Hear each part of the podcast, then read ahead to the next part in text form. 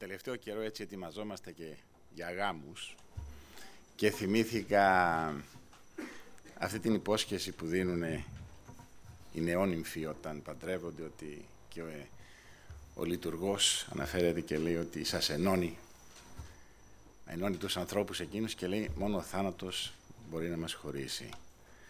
Η μία πλευρά είναι η θετική πλευρά της μονιμότητας που δείχνει για πάντα. Αλλά η άλλη πλευρά είναι η πραγματικότητα της μη μονιμότητας, του θανάτου, δηλαδή είναι γεγονός ο θάνατος. Βέβαια, όταν είσαι στην ηλικία εκείνη του γάμου, το βλέπεις περισσότερο από τη μία πλευρά. Ωραία, μονιμότητα. Όταν αρχίζει να περνάει η ζυγαριά προς τα άσπρα μαλλιά, αρχίζει να λες, α, περπατάμε και στο άλλο μέρος.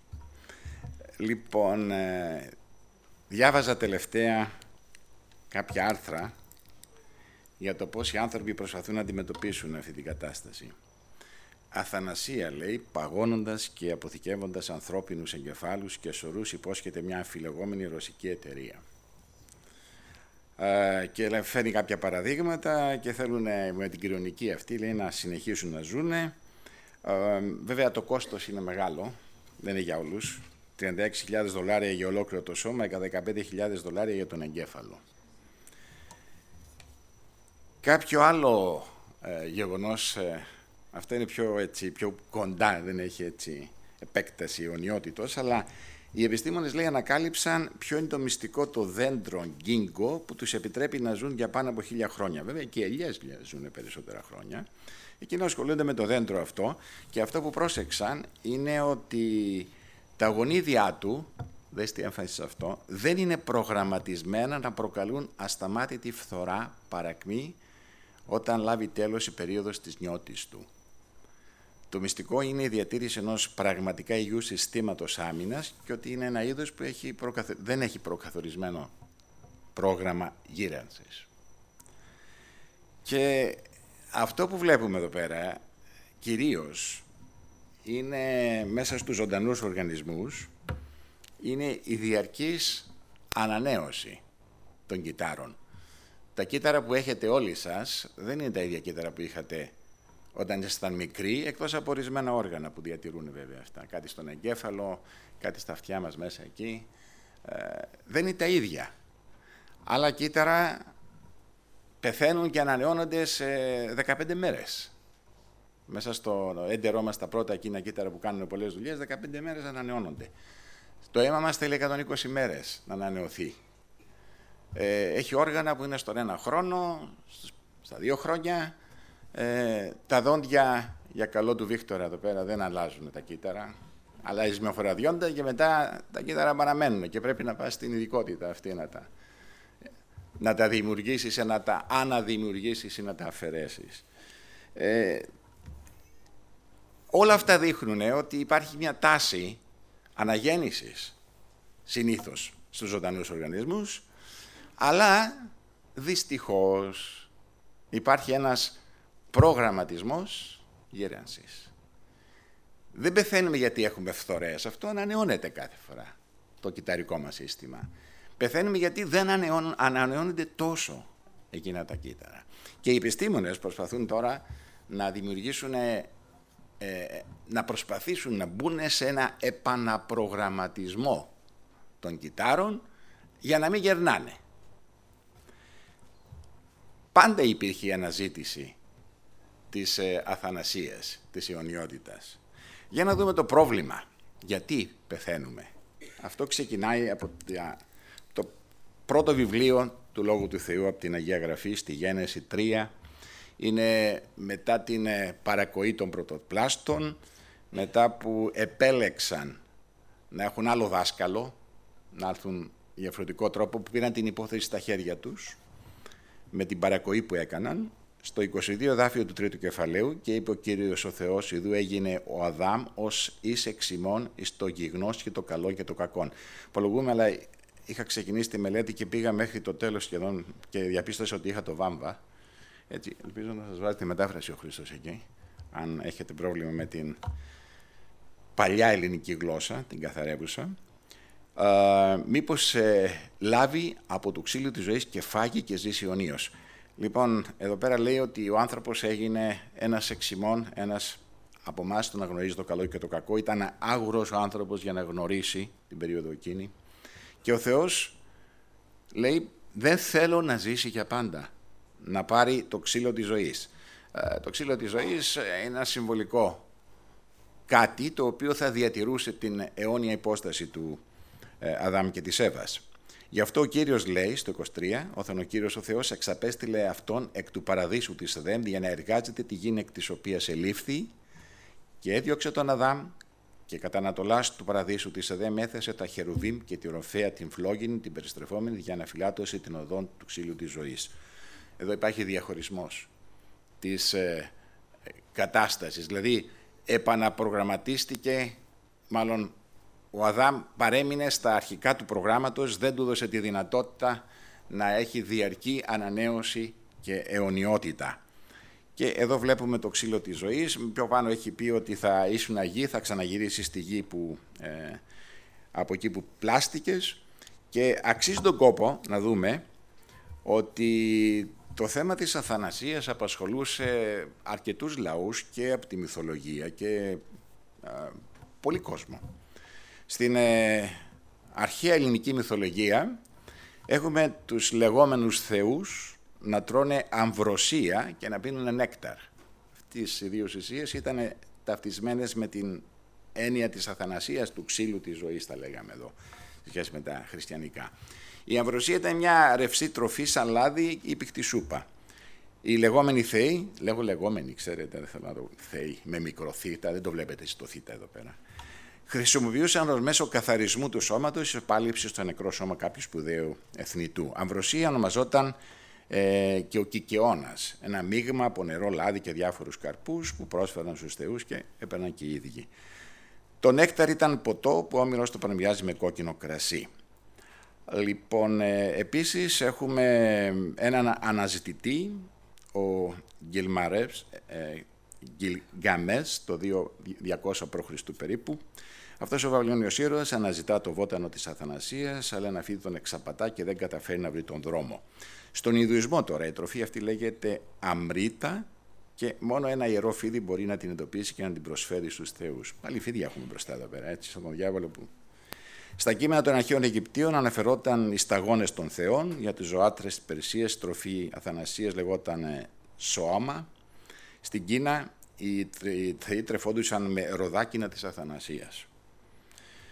Και έχουμε και τα χρυσά μήλα και τα μήλα των εσπερίδων κλπ. Ήτανε, όλα αυτά ήταν υποκατάστατο αυτού του χαμένου παραδείσου που έχασε ο άνθρωπος με το δέντρο της ζωής.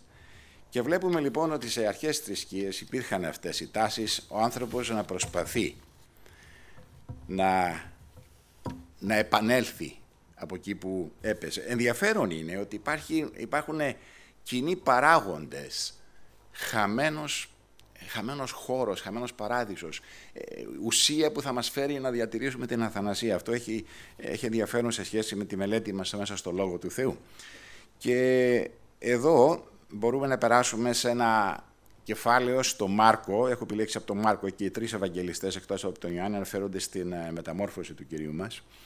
Στο Μάρκο λοιπόν 9, ε, όπου πήρε τους ε, κοντινούς μαθητές και πήγανε στο όρος εκεί και έλεγε προς αυτούς από το ένα εδάφιο «Αληθώς σας λέγω ότι είναι τινές των εδώ ισταμένων ή τινές δεν θέλουν συγευθεί θάνατον έως σου η δώσει την βασιλεία του Θεού ελθούσα με τα δυνάμεως και μεθημέρας παραλαμβάνει ο Ιησούς τον Πέτρον και τον Ιάκωμο και τον Ιωάννη και αναβιβάζει αυτούς εις όρος υψηλών κατηδίαν μόνους και μεταμορφώθη έμπροσθεν αυτών και τα μάτια αυτού έγιναν στυπνά, λευκά, λίαν οσχιών, οποία λευκαντής επί τη γης δεν δύναται να λευκάνει. Και φάνει σε αυτούς ο Ηλίας μετά του Μωυσέως και ήταν συλλαλούντες μετά του Ιησού.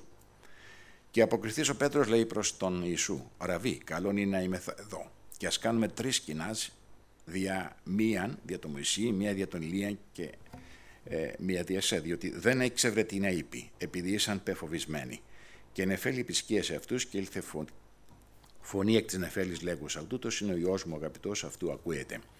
Και μετά βέβαια ε, ξαφανίστηκαν οι φίλοι εκείνοι και έμεινε μόνος ο Χριστός, τους είπε μην το συζητάτε μέχρι να αποκαλυφθεί το επόμενο στάδιο, αν το θέσουμε έτσι. Τον ρωτήσανε εκεί πέρα τι γίνεται κύριε, λένε ότι οι δασκαλίες για την γραμματεία Φαρισαίοι και γενικά η δασκαλία λέει ότι θα έρθει πρώτα ο Ηλίας. Και ο κύριος τους είπε ότι ο Ηλίας ήρθε και δεν τον γνώρισαν, έκαναν ό,τι ήθελαν, αναφερόταν στον Ιωάννη όπως λέει κάποιος άλλος Ευαγγελιστής. Είναι πολύ ενδιαφέρον εδώ να δούμε ότι ναι μεν δεν υπάρχει επαναπρογραμματισμός για τα κύτταρα για να διατηρηθούμε στη νιώτη μας. Μεγαλώνουμε, κάνουμε τον κύκλο μας και περνάμε στο άλλο επίπεδο, στο άλλο στάδιο. Ε, ενδιαφέρον είναι να δούμε ότι μέσα στο Λόγο του Θεού αναφέρεται στους πιστούς που λέει «κοιμήθησαν». Και είχαμε πει και την άλλη φορά, ο ύπνος είναι ένα μικρό δείγμα του θανάτου. Με τη διαφορά ότι δεν είναι μόνιμος, ξυπνάμε το πρωί και χαιρόμαστε που ξυπνάμε, ξυπνάμε το διπλανό μας και νιώθουμε ωραία. Αλλά οι αρχαίοι Έλληνες είχαν και εκεί μια ενδιαφέρουσα άποψη, είναι ότι ε, ο ύπνος και ο θάνατος ήταν αδέρφια μες στις θεότητές τους. Μεγαλήνια χαρακτηριστικά, με διαφορετικά ρούχα βασικά. Λευκά προς τον ύπνο, πιο σκούρα προς το θάνατο. Και τους είχαν μαζί, γιατί όντως ε, οι σκεπτόμενοι Έλληνες είχαν δει ότι ο ύπνος είναι παράδοση ανεφόρων σε κάτι άγνωστο και απλά ξυπνάς. Είχαμε πει την άλλη φορά, εδώ νομίζω ότι περίπου 25.000 φορές πεθαίνουμε και αναστενόμαστε στον ύπνο μας. Δηλαδή κοιμόμαστε και ξυπνάμε. Πολλές ευκαιρίες και πιστεύω ότι ο ύπνος είναι ένα καλό επιχείρημα ότι δεν ελέγχουμε τη ζωή μας. Ότι υπάρχουν ώρες, περίπου το 1 τρίτο της ζωής μας, που είμαστε εκτός ελέγχου, συνειδητού ελέγχου. Και βέβαια, άμα το δείτε από βιολογικής, ιατρικής πλευράς, από όποιες πλευράς να το δείτε, ε, την ώρα που κοιμόμαστε, ο οργανισμός μας είναι σε εγρήγορση. Έχουμε απολέσει συνειδησιακή επικοινωνία με το περιβάλλον, αλλά το υπόλοιπο σώμα μας είναι αργοστάσιο που δουλεύει. Κάνει επισκευές, ανακατατάξεις, δημιουργεί νευρώνες αν έχετε σκεφτεί. Γι' αυτό αν θέλετε να τα πάτε καλά με την επόμενη μέρα στα προβλήματά σας, σκεφτείτε τα. Προβληματιστείτε το βράδυ αρκετά, έτσι, πιέστε τον εαυτό σας. Μπορεί να μην υπάρχει διέξοδο εκείνη τη νύχτα, αλλά το βράδυ ο εγκέφαλος θα αποφασίσει ότι πρέπει να προσθέσουμε νευρώνες εδώ σε αυτόν τον τύπο. Και την άλλη μέρα μπορεί να έρθουν τα προβλήματα λιμένα. Άσε που μερικοί μπορεί να έχουν και το χάρισμα από την πολλή ένταση να το δουν και στον ύπνο τους το πρόβλημα να λύνεται. Αυτό είναι λίγο σπάνιο, αλλά συμβαίνει μερικές φορές. Εγώ θυμάμαι όταν ήμασταν ε, πάνω στο ζήλο μου με τα ηλεκτρονικά και τις επισκευές, ε, πρέπει να διαβάζω εκεί πέρα, να μελετάω, να προσπαθώ να λύσω προβλήματα που ήταν καθημερινά. Και το βράδυ πολλές φορές ήρθαν λύσεις μέσα στον ύπνο μου, στο όνειρο. Όπλαιο, καλό αυτό. Δεν είναι πάντα έτσι όμως. Αλλά γεγονός είναι ότι ο οργανισμός το βράδυ εργάζεται, δουλεύει. Και εδώ μπορούμε να δούμε το μεγαλείο της χάρης του Θεού μέσα στην ε, ευρύτερη γενικότητα, όχι μόνο για τους πιστούς, αλλά για όλους. Στο βρέχει επιδικαίους και αδίκους. Βλέπουμε τις καιρικές συνθήκες να επικρατούν και να, να, να μην πεινάνε οι άδικοι μαζί με τους δίκαιους και αντίστροφα. Δηλαδή υπάρχει μια γενίκευση που λειτουργεί σε όλους τους τομείς η χάρη του Θεού. Ε, εδώ θα δούμε ότι εν αυτό ζώμε κινούμεθα και υπάρχουμε, δανεισμένο από Έλληνες ποιητές, αλλά υιοθετώντας τη φράση αυτή ο Απόστολος Παύλος εκεί στην ε, Αθήνα, είναι γεγονός ότι μέσα στον Θεό ζούμε, κινούμαστε και υπάρχουμε. Και μέσα στο Λόγο του Θεού μας λέει ότι ο Θεός, ο Ιησούς Χριστός, είναι όχι μόνο ο δημιουργός, αλλά και ο συντηρητής του σύμπαντος. Και εδώ διαπιστώνουμε ότι μέσα στην ευρύτερη χάρη ο Θεός διατηρεί όλη αυτή την ύπαρξη και ανέχεται και δικαίους, μάλλον χαίρεται με τους δικαίους, ανέχεται τους αδίκους, για να μπορούμε να λειτουργούμε μέσα σε αυτό το σύστημα. Μ' αρέσει πολλές φορές να λέω ότι αν θέλεις να παίξεις με τις εικονικές πραγματικότητες και έχει πολλές ταινίες με εικονικές πραγματικότητες, αγγίζουν μια μορφή αλήθειας εδώ πέρα είναι ότι ο Θεός μας κρατάει όλους στην πρίζα. Είναι σαν τον ηλεκτρονικό υπολογιστή που όσο έχει το ρεύμα διατηρεί τα πάντα. Εικόνες, φωτογραφίες, σε βάζει μέσα σε πραγματικότητες, σε εισαγωγικά και ζει σε ένα ψεύτικο κόσμο σαν να είναι αληθινός. Αυτός στους υπολογιστές. Αλλά ένας δημιουργός που μας έχει φτιάξει και μας έχει φτιάξει με τόση πολυπλοκότητα, να επισκευαζόμαστε το βράδυ, να δημιουργούμε, να αναγεννιόνται τα κύτταρα, να είναι ο οργανισμός μας ένα, ένα σύνολο συνεργασιών. Να ανακαλύπτουν το σωματίδιο του Θεού.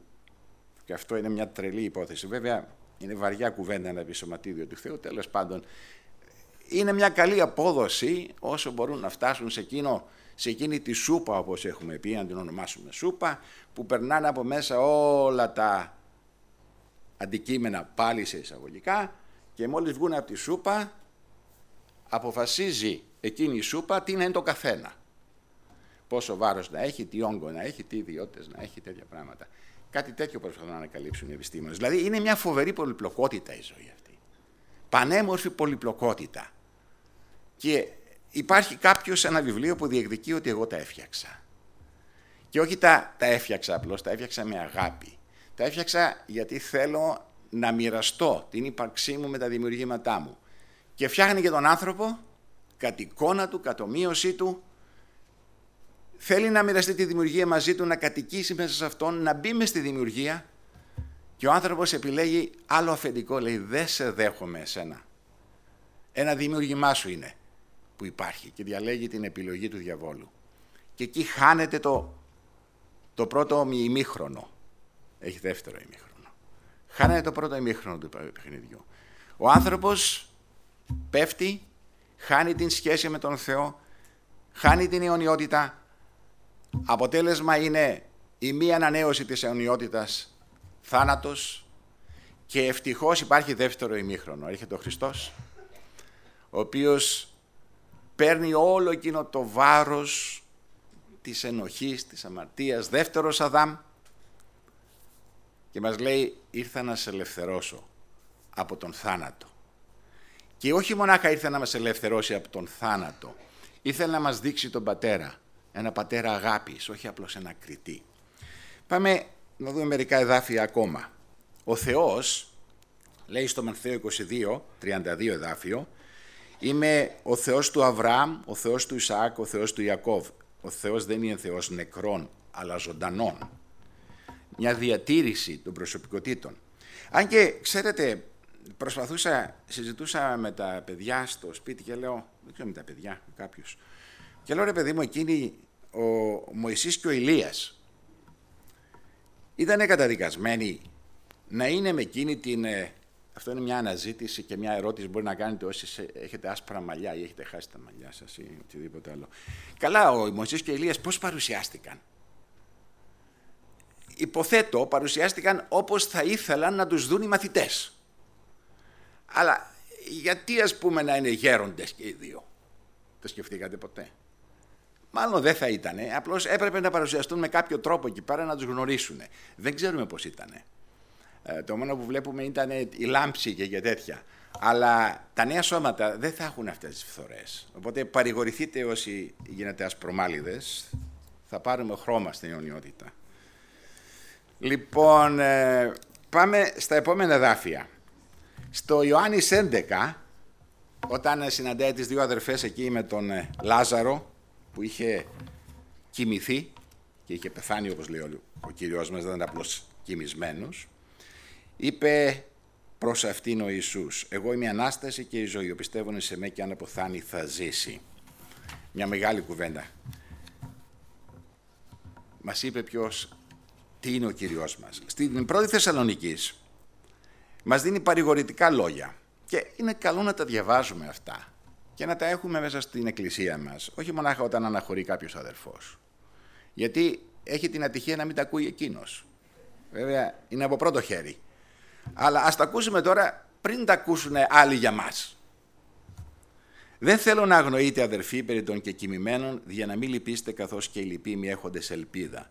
Διότι αν πιστεύουμε ότι ο Ιησούς απέθανε και ανέστη, ούτω και ο Θεός τους κοιμηθέντας δια του Ιησού θέλει φέρει με ταυτού. Διότι τούτο σας λέγουμε δια του λόγου του Κυρίου, ότι εμείς οι ζώντες όσοι απομένομενοι στην παρουσία του Κυρίου δεν θέλουμε προλάβει τους κοιμηθέντες, επειδή αυτός ο Κύριος θέλει κατά βία που ουρανού με κέλευσμα, με φωνή αρχαγγέλου και με σάλπιγγα Θεού, και οι αποθανούντες σε Χριστό θελούσε αναστηθεί πρώτον. Έπειτα εμείς οι ζώντες, όσοι απομένουν, θέλω να αρπαχτεί με αυτόν εν νεφέλεση απάντησης του κυρίου στον αέρα, και ούτω θέλουμε να είστε πάντοτε μετά του κυρίου. Και λέει να παρηγορούμε ένα τον άλλο με τα λόγια αυτά.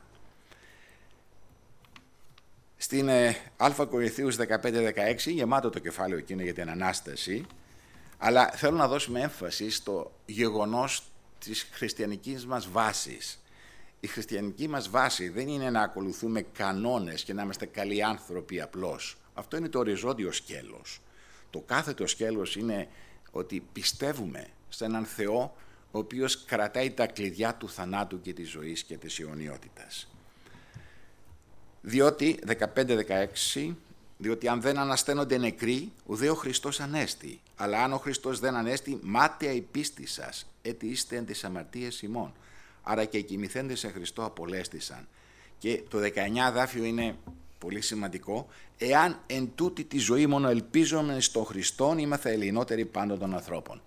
Δηλαδή, αν απλώς πήραμε τον Χριστό για να διαμορφώσουμε ένα πολιτισμό καλύτερο, ένα τρόπο ζωής, ένα ηθικό ε, τρόπο ζωής καλύτερο από τους άλλους ανθρώπους, ναι, μεν αυτά είναι καλά.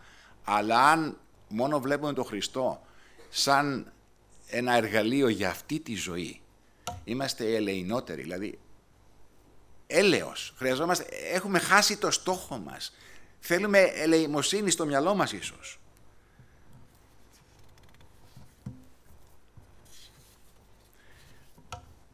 Ευτυχώς που δεν μείναμε στο πρώτο ημίχρονο. Ευτυχώς που ο Θεός δεν μας απέριψε.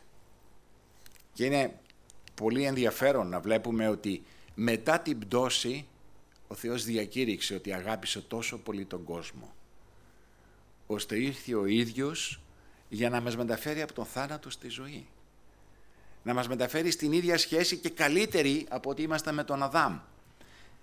Και το ενδιαφέρον όπως συνηθίζω να λέω είναι ότι ο Χριστός δεν ήρθε απλώς για να μας σώσει από τον θάνατο και από την καταδίκη της αμαρτίας. Ήλθε για να μας πει ότι ο ουρανός μας περιμένει, ότι έχουμε προοπτική σαν εικόνα του Θεού και ο Θεός μας θέλει να είμαστε το κατοικητήριό Του. Σε ένα κόσμο που δεν υπάρχει ναός, γιατί το κατοικητήριο του Θεού είναι μεταξύ των ανθρώπων και μέσα μας. Και τώρα παίρνουμε αυτή την, τον αραβόνα της σχέσης. Οπότε εδώ είναι τα κίνητρα όλα αυτά τα κίνητρα είναι πολύ σημαντικά πιστεύω για να ζούμε μια ζωή σαν πάρικη και παρεπίδημη, πατώντας τη γη, όχι απλώς να λέμε ζούμε μονάχα για την αιωνιότητα. Ο Θεός μας άφησε στη γη. Μας άφησε σαν το πλοίο μέσα στη θάλασσα. Είμαστε μέσα στον κόσμο αλλά δεν είμαστε εκ του κόσμου. Το πλοίο μέσα στη θάλασσα είναι στη θάλασσα. Αλλά η θάλασσα δεν είναι μέσα στο πλοίο και μας άφησε να είμαστε μάρτυρες του. Μας άφησε όχι μονάχα να είμαστε προς τα έξω μάρτυρες του, αλλά αν δείτε τη ζωή και ας μην χάνουμε ευκαιρία. Η ζωή είναι ένα μεγάλο σχολείο. Είναι σχολείο διαμόρφωσης προσωπικότητων οι οποίες θα ζήσουν για πάντα αιώνια. Ό,τι συμβαίνει στη ζωή μας, ο Θεός το επιτρέπει για να μας διαπαιδαγωγήσει, όχι σε σχέση μονάχα με μια εκκλησία ιδανική που να παρουσιάζει την εικόνα του, αλλά μια αιώνια προσέγγιση που διαμορφώνει χαρακτήρες. Κάθε τι γύρω μας αγγίζει έννοιες που αξίζει τον κόπο να τις εμπεδώσουμε, να τις κατανοήσουμε, γιατί έχει πολλά να μας πει ο Θεός. Έχει πολλά να μας διδάξει. Μας ετοιμάζει να είμαστε αντάξιοι της προσωπικότητάς Του για να μπορέσει να μας νυμφευθεί, αν πάρουμε το παράδειγμα του γάμου εδώ στη γη. Το, το έχετε σκεφτεί αυτό; Δεν μας κάνει μονάχα έλεος, μας δίνει χάρη και όχι μονάχα μας δίνει χάρη, λέει θέλω να ζήσω μαζί σας για πάντα στην αιωνιότητα. Έχουμε καλούς λόγους να αναμένουμε την αιωνιότητα, να αναμένουμε και να βλέπουμε αυτή τη ζωή ότι είναι το σχολείο του, για να μπορέσουμε να τον κατανοήσουμε περισσότερο.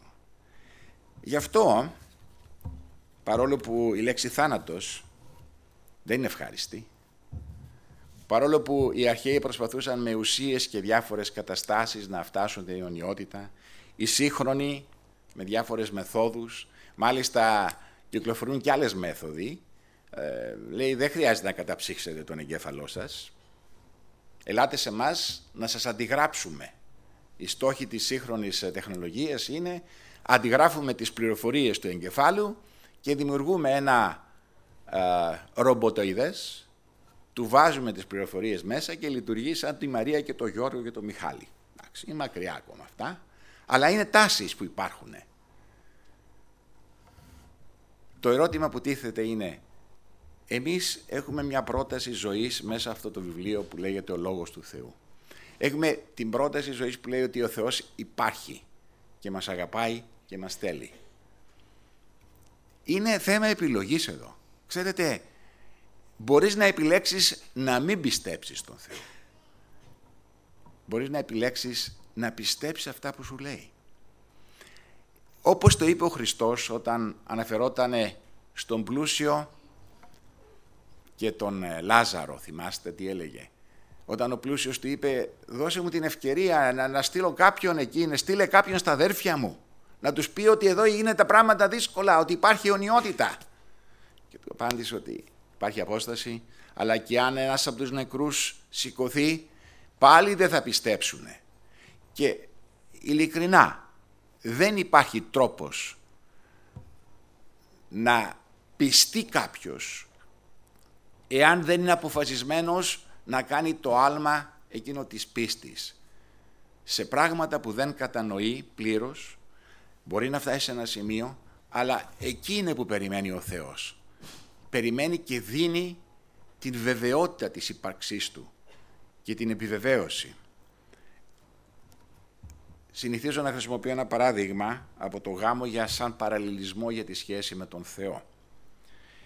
Το ότι παραμένουμε και πιστεύουμε στην αιωνιότητα, στον Κύριό μας τον Ιησού Χριστό και στα πράγματα τα δικά Του, δεν είναι γιατί κάποτε αποφασίσαμε και καταλήξαμε συμπερασματικά ή με τον οποιοδήποτε τρόπο και είπαμε την τάδε ημερομηνία πήρα την απόφαση να εμπιστευτώ τον Θεό και τον πιστεύω. Όταν σε ρωτήσει κάποιο αν είσαι χριστιανός, ε, καλό είναι να θυμάσαι μια ημερομηνία, αλλά και να μην τη θυμάσαι, είναι το γεγονός της εμπειρίας που έχεις με τον Θεό, της καθημερινής σχέσης, μιας ζωντανής επιβεβαίωσης με το πνεύμα του που είναι μέσα στην καρδιά σου. Το ίδιο συμβαίνει και σε ένα γάμο, υγιή γάμο. Αν ρωτήσετε ένα παντρεμένο σε μια μεγάλη ηλικία που έχει και τα παιδιά του, αν ρωτήσετε κάποιο ή γυναίκα ή άντρα, δεν έχει σημασία, είσαι παντρεμένος, παντρεμένη, ε, νομίζω σπάνια θα σκεφτεί αυτός ο άνθρωπος. Ξέρεις, πριν από 30 χρόνια την ημερομηνία εκείνη παντρεύτηκα σε μια εκκλησία, ήταν ένας ιερέας νόμιμος, νομίζω είμαι παντρεμένος δεν νομίζω να φτάσει εκεί. Αλλά από πού θα αντιλήσει την απάντησή του; Από το γεγονός της ύπαρξης του γάμου του, της γυναίκας του, των παιδιών του, των εγγονιών του. Δηλαδή πλέον η αρχική προσέγγιση έχει παράξει αποτελέσματα τα οποία είναι χειροπιαστά. Γι' αυτό και οποιαδήποτε προσέγγιση μπορεί να έχεις με τον Θεό μπορεί να ξεκινήσει με ένα γεγονός, να κάνει κλικ, αλλά μετά το ευτύχημα είναι ότι υπάρχει επιβεβαίωση της σχέσης. Οπότε ακόμα και το γεγονός που πιθανόν μπορεί να ανατραπεί, δεν λέμε για ένα γάμο, αλλά φανταστείτε υπάρχουν περιπτώσεις που κάποιος πίστεψε από ένα λανθασμένο μήνυμα ενός κήρυκα. Αλλά είπε Θεέ υπάρχει σε δέχομαι και ο Θεός τον πήρε προσωπικά μετά και μιλάει μαζί του. Και μετά βγαίνει στις ειδήσεις ότι εκείνος ο κήρυκας ήταν ψεύτης. Ήταν απαταιώνας, ήταν, ήταν, ήταν. Δεν έχει σημασία. Το γεγονός μπορεί να ήταν ο σπινθήρα εκείνος να μπήκες μέσα στην οικογένεια του Θεού, γιατί οι αλήθειες του λόγου του Θεού είναι ζωντανές. Δεν είναι διανοητική προσέγγιση μονάχα, η οποία αν σβήσει, έσβησε όλο το οικοδόμημα. Είναι και διανοητική προσέγγιση στη Θεία Αποκάλυψη, αλλά είναι και επιβεβαίωση μετά του γεγονότος, όπως είπαμε στο γάμο, όπως είπαμε σε αυτές τις καταστάσεις. Και χαιρόμαστε γι' αυτό. Και χαιρόμαστε γιατί ο θάνατος νικήθηκε. Και βέβαια είχα αφήσει το τέλος, αλλά δεν θα το διαβάσω. Είναι εκεί στην Αποκάλυψη που λέει ότι νέος ουρανός, νέα γη. Και ο θάνατος και ο πόνος και η θλίψη δεν υπάρχει. Και ο θάνατος δεν υπάρχει. Εκεί θα καταργηθεί ο θάνατος.